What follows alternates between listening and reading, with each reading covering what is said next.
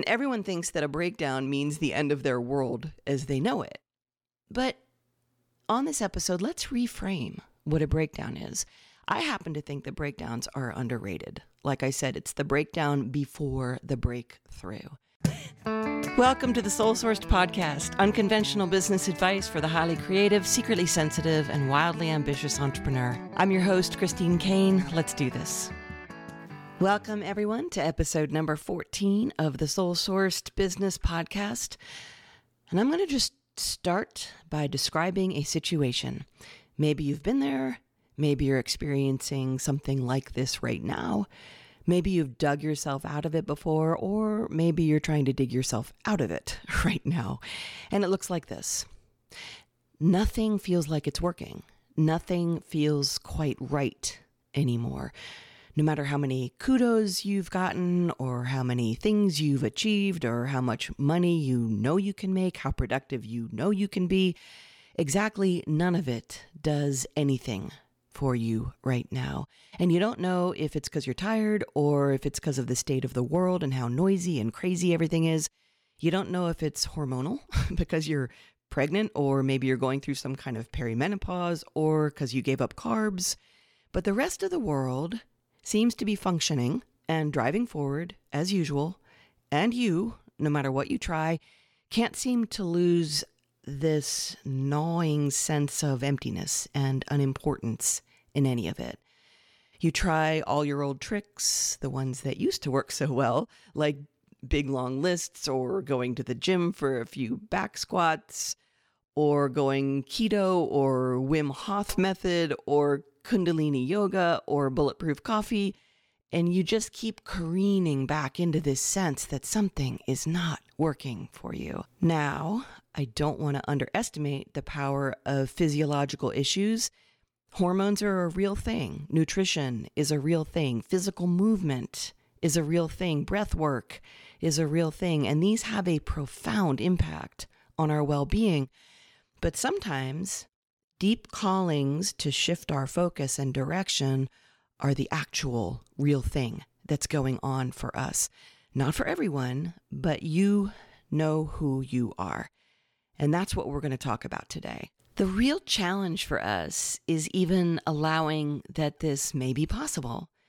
If you are a high achiever, if you're a business owner, if you are a self motivated, batteries included type, if you truly know that when you're on, you can, in fact, kick ass and take names, then finding yourself in this place, it's that place where you just don't know, can be 100% unacceptable to you.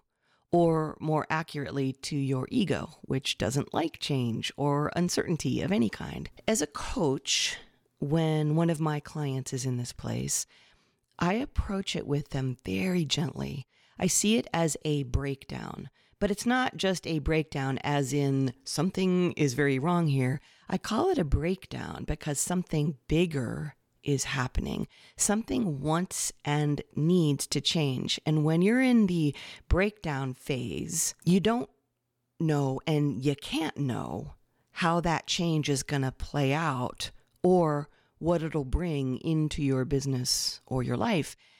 And I get it. This is not the typical messaging of a business coach. Most business coaches get very agitated if you don't know what you want or if you feel sort of lost. And if you share this kind of circumstance or feeling with them, you're likely to get a heap load of productivity cures because we live in a world where uncertainty and certainly unproductivity is terrifying, especially to business minded types. But in my coaching here at Uplevel, I know that this can be a very real shift that happens for entrepreneurs. Some part of your soul is wanting to shed some old pattern, some construct that's no longer working.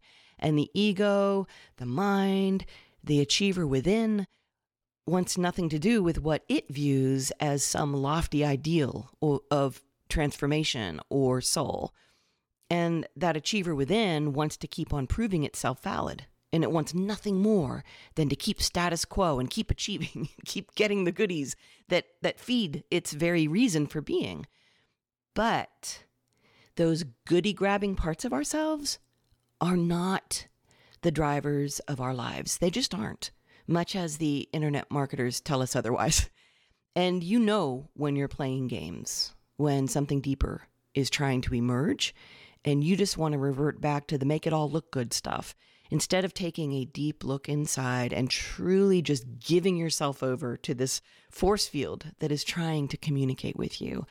And all that game playing just makes it worse. All the little game playing things that we can do to prop up this false sense of self just starts to wear us down. I don't I don't know if anyone loves old Looney Tunes cartoons or even knows the animator Chuck Jones, but he was the amazing artist and, and director behind all the classic cartoons like The Grinch Who Stole Christmas and too many others to count. But my favorite cartoon of his is called Feed the Kitty. And the main character is this big giant bulldog named Marc Antony who finds this tiny little kitten as he's marching the perimeter of his yard, being the watchdog. And after barking at the kitten and trying to scare the kitten, he falls over the moon in love with the kitten. And then this big, giant, hysterical dog tries to sneak this kitty into the house. And whenever he's about to get caught with the kitten, he turns the kitten into various things like a, a wind up toy or a powder puff. But then at the end of the cartoon, he's totally busted. And the woman of the household, you only see her legs, but she's standing there tapping her toe as he's holding this kitten. And he tries to go through all of his games, pretending that the kitten isn't really a kitten. And the housewife just keeps tapping her big high heel, and the dog finally just breaks down and reveals the truth. And he falls into this puddle of tears because he's so completely in love with the kitten. And of course, moisties like me just sit and cry because it's just ridiculous and so cute. But this is what the ego's game playing feels like to me. It's this big, burly watchdog that keeps trying to pretend that something else isn't going on. It's the ultimate game of the ego, pretending. You know, see, I can try this and it doesn't work. Oh, don't like that? Great, I can try this. But eventually, and it can take years depending on how long you want to play games, but eventually the truth, the soul, whatever you want to call it, always wins. so, for our purposes on this episode, we're going to call this the breakdown before the breakthrough. And here's why I'm choosing this moment to talk about this. For some people, breakdowns are amplified right now. And my theory, whether or not anyone agrees, is that we had an unprecedented opportunity this year, which is this. During quarantine and all of the emptiness and uncertainty that surrounded us, some people could no longer default to perpetually driving themselves forward, like they couldn't turn that kitten into a powder puff anymore. And when they got some space away from the machinery, the busyness, and the knee jerk travel, and the meetings, and a constantly full day, they had no choice but to pay attention to their insides. And when we do this, sometimes the truth reveals itself, and that can get uncomfortable. So now that all the usual activities are resuming and people are expecting you to be right back on it, you may find that it's harder to step back into that drivenness without acknowledging that something now wants or needs to change. Speaking of kitties, Finnegan is now in the background screaming. And all of this can feel daunting, especially if at this point you don't freaking know what it might evolve into. All you can see is this inevitable endpoint where you quit, you give it up, and of course, you end up on the streets pushing a shopping cart around as you shout obscenities at no one in particular. Then everyone thinks that a breakdown means the end of their world as they know it. But on this episode, let's reframe what a breakdown is. I happen to think that breakdowns are underrated. Like I said, it's the breakdown before the breakthrough. I was texting last week with one of my long-time clients, and uh, Brian has worked with me on and off since about 2012. And this year, Brian began a new venture that is a total 180 from the business that he had started and built during his first years of working with me. He had achieved a pretty high level of success in that first business of his. And in one of his texts, he shared that this whole thing, this whole new thing, started about two years ago when he realized his heart wasn't really in his company anymore, in spite of the seductive fact that it had reached dreamy levels of passive income. And he described living through the feeling of not knowing what was next, but remaining open to opportunities while simplifying his business as much as possible, all of which scared him a lot. And what he wrote to me last week was this he said, and I'm quoting him now I've spent two years feeling adrift, and now I am easing into this massive, scary, magic, exciting reboot that feels like the thing my whole life was leading up to this whole silly time. Drifting was scary, sad, lonely, wonderful, and necessary, and I regret nothing about it. The good news is that there is a breakthrough, and your whole business doesn't have to fall apart in the meantime. The bad news is that no one can remove what he calls the scary, sad, wonderful, and necessary activity of feeling a bit adrift. So let's talk about the three worst things that we all do that make a breakdown even harder than it already is. The first is that we insist on knowing the outcome. And the whole point of a breakdown is that you can't know. You're not ready yet. In fact, the very reason breakdowns can be so messy is because you aren't meant to know right now. The breakdown is actually the distraction that lets the new thing arise while you're being distracted. That's just part of the deal. The problem is that the three words entrepreneurs hate the very most are I, don't, and no. But you have to begin to embrace the uncertainty. Like I said in my Turbulent Times Guide to Resilience, that's an ebook that I released earlier this year, and I'll leave a link in the show notes in case you missed it. But I, I said that it's a call to be curious instead of certain. And I understand how challenging that can be. The second worst thing you can do is to spend your time trying to fix it all. And that happens because we've reached a certain level of success or outward normalcy. When we've done that, it's natural for us in this achievement above all else culture to want to defend our position just to keep the ego happy. Uncertainty means that we don't know if anyone will still admire us or if success is guaranteed or whatever. In the case of Brian, he had already achieved a great deal of success, and now he's starting a new venture, another unknown. And this means kind of starting at ground zero again. And our ego doesn't like ground zero. And I'll confess that my ego doesn't like releasing a book this year. It's just a total unknown. You know, for all I know, 18 people could purchase it, and that's it. And we just don't know. We never know when we start something new or go in a new direction what's going to happen. And that brings me to the third worst thing that we can do when we're faced with a breakdown is that we rush. We want that transformation, we want that breakthrough, and we want all of the discomfort to get itself the hell over with fast, like by next week. But I will remind you that this is the soul sourced podcast not the make millions while you're eating caviar and having sex podcast. So let's just start here by giving you permission to be in this place. Like, just check in with yourself and see what would it feel like to stop fighting and battling and resisting that this just might be happening. Just simple permission. No one's telling you that you have to throw yourself off a cliff. No one is saying that it all has to fall apart just let go of the fight. And the next thing I want you to do is to, as best as you can, stop trying to figure this out. Everything may, in fact, be figure outable, as Marie Forleo's book goes, but in my experience, I don't think that the big, deep stuff is figure outable. We give so much power to our thoughts and our minds. And with all due respect and deserved respect to Marie, that's not where these deeper insights or wisdom come from. In fact, whenever a client uses the words figure and out with this kind of shift, I, I cringe. That's because I know my client is hoping that the left brain will come to the rescue. And the left brain, in all of its strategizing and controlling and fixing and figuring, wants to get its clammy little paws into everything that we do. And I will tell you that I first learned the limits of the left brain in songwriting. Because when I first started writing songs, I'd think them up.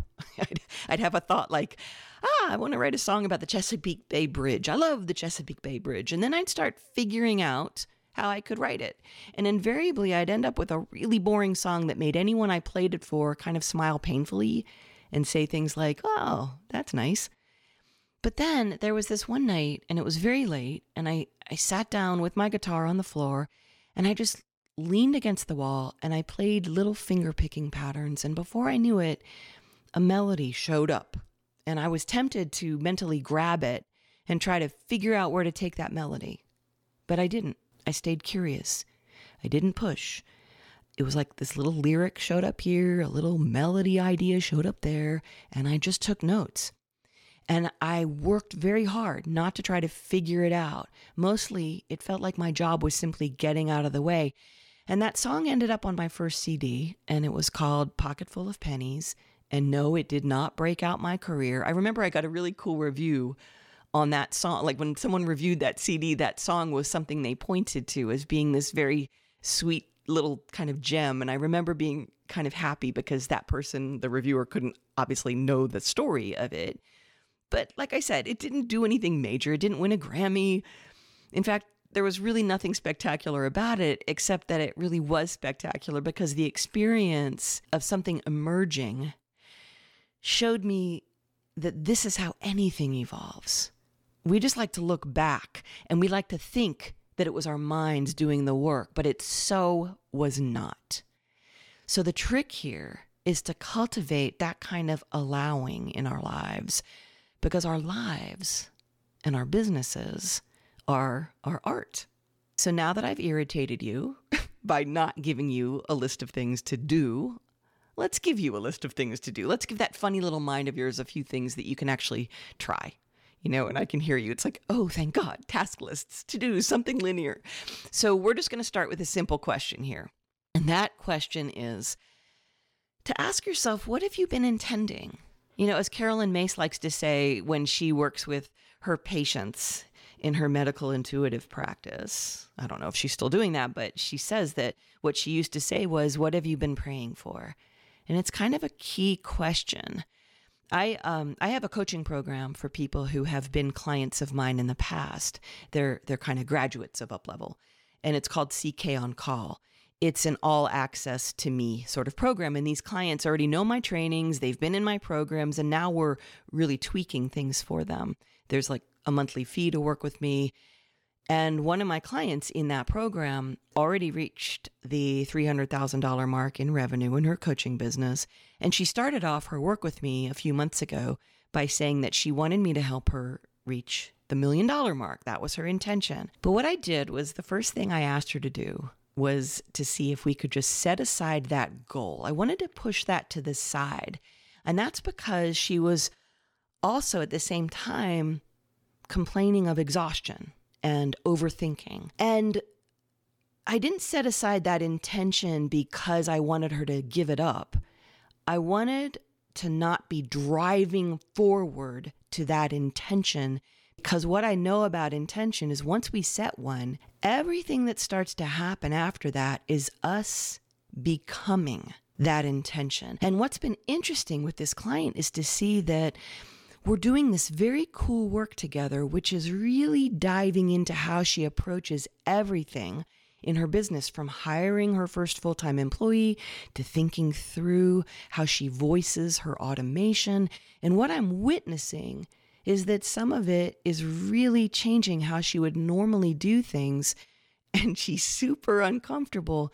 But what's evolving from that discomfort is that she's ultimately becoming a million dollar business owner in the process, which is different from the goal of making a million bucks. She herself is evolving, but it's required a bit of a breakdown. It's required that she let go and see what unfolds and that she trusts me and her process enough to let that unfold. And that is not easy.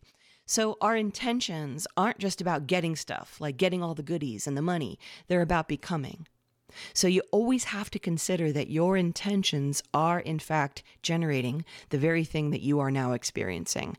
And then, of course, that keyword trust.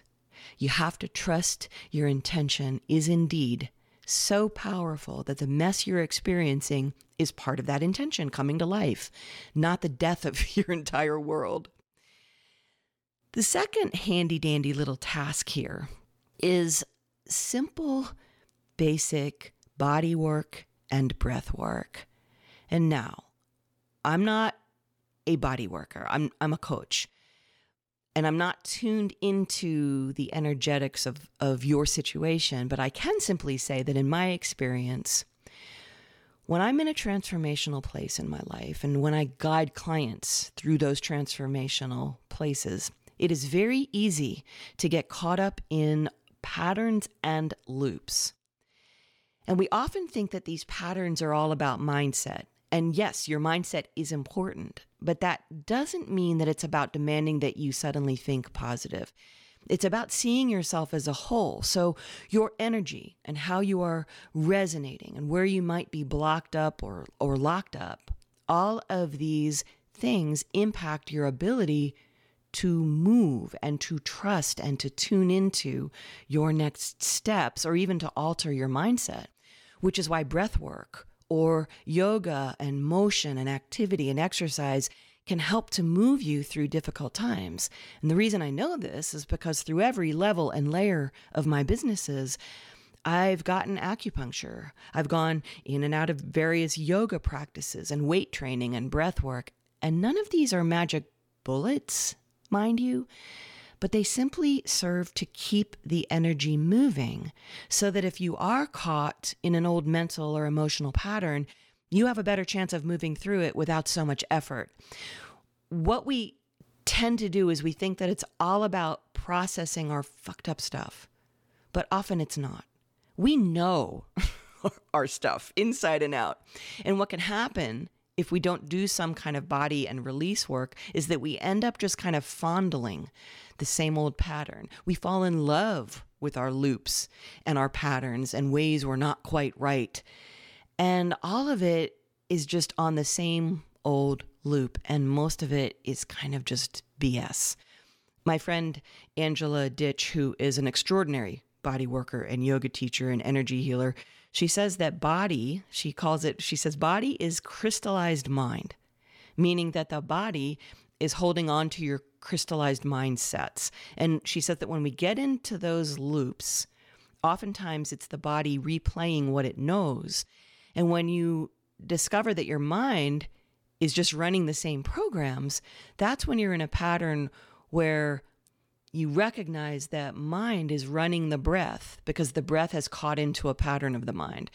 And the breath is then running the body. And so when you're running a loop, that loop itself contains a mindset, a breathing pattern, a physiological pattern. So, one of the easiest places that you can go to to shift a mindset is your breath like really begin working with breathing patterns. And my clients know we do a lot of different breath work. Whenever we start a retreat, whenever we start a session together, I really make people understand that your breath is so important to you being able to take in new strategy, new marketing, new selling techniques, because otherwise you will stay caught in your doubts. The last thing I'm going to tell you to do is to pay attention to delight. And this is another way to let curiosity guide you as opposed to demanding that you find your way out of this breakdown part and you, you know, find your way out fast. All I want you to do is pay attention to what delights you. In one of the next episodes of the Soul Sourced podcast, I'm going to share what happened when I changed my music career over into what became a multi million dollar coaching company and how I went through kind of my own breakdown when I was a touring musician and I was doing very well. And yes, it's exactly what I'm describing here. I've been there, I have done that, I have the t-shirt, etc., etc. And during that time period, which lasted a few years, one thing I did was I paid attention to little signs and delights and curious moments and I let them guide me. And this is how your entire being teaches you what lights you up. And it kind of lays out breadcrumbs along the path. I'm going to share that story with you soon. But for now, as much as possible, be open to seeing What lights you up? And I'm going to leave you now with this mass of ideas that I have just dumped in your lap, and you can sort through it all, but don't sort through it with your mind. Let it just rest and let it land wherever. Honor where you are if you sense that this might be the breakdown phase of things. You're not alone. There's a lot of people going through this. And if you are wondering if the if this is a breakdown before the breakthrough or if in fact you are just a crazy loon on the verge of insanity, I'm going to ask you to consider a final question. And that is this What would it look like if you actually just trusted your life, your business, your body, and the messages you're tuning into? And consider that it's not you that's insane. It's actually the world that's sort of insane, and that maybe you are choosing to not be insane anymore because you are now starting to trust yourself. So I'll leave you with that. Thanks for listening, everyone. If you know anyone who would benefit from this fairly unconventional message here, then by all means share it with them. We will meet again next week. In the meantime, subscribe, give a five star rating, and check out my book. It's called The Soul Sourced Entrepreneur, and it's probably every bit as transparent and unconventional and raw as this episode was. You can find it on Amazon now for pre order. It comes out in November 2020, and I am so grateful that you guys have written me to tell me you got it. I so, so appreciate all of this, and I appreciate you listening, and I will talk with you guys next week. What you see, what you're telling me is that I'm running from the truth that's in your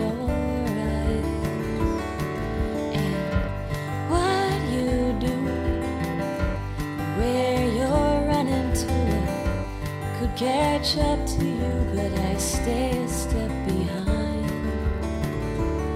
Still, I see you try to persuade, and I just can't afford to try no more. You've told me what you're wishing for, told you when my wishes end.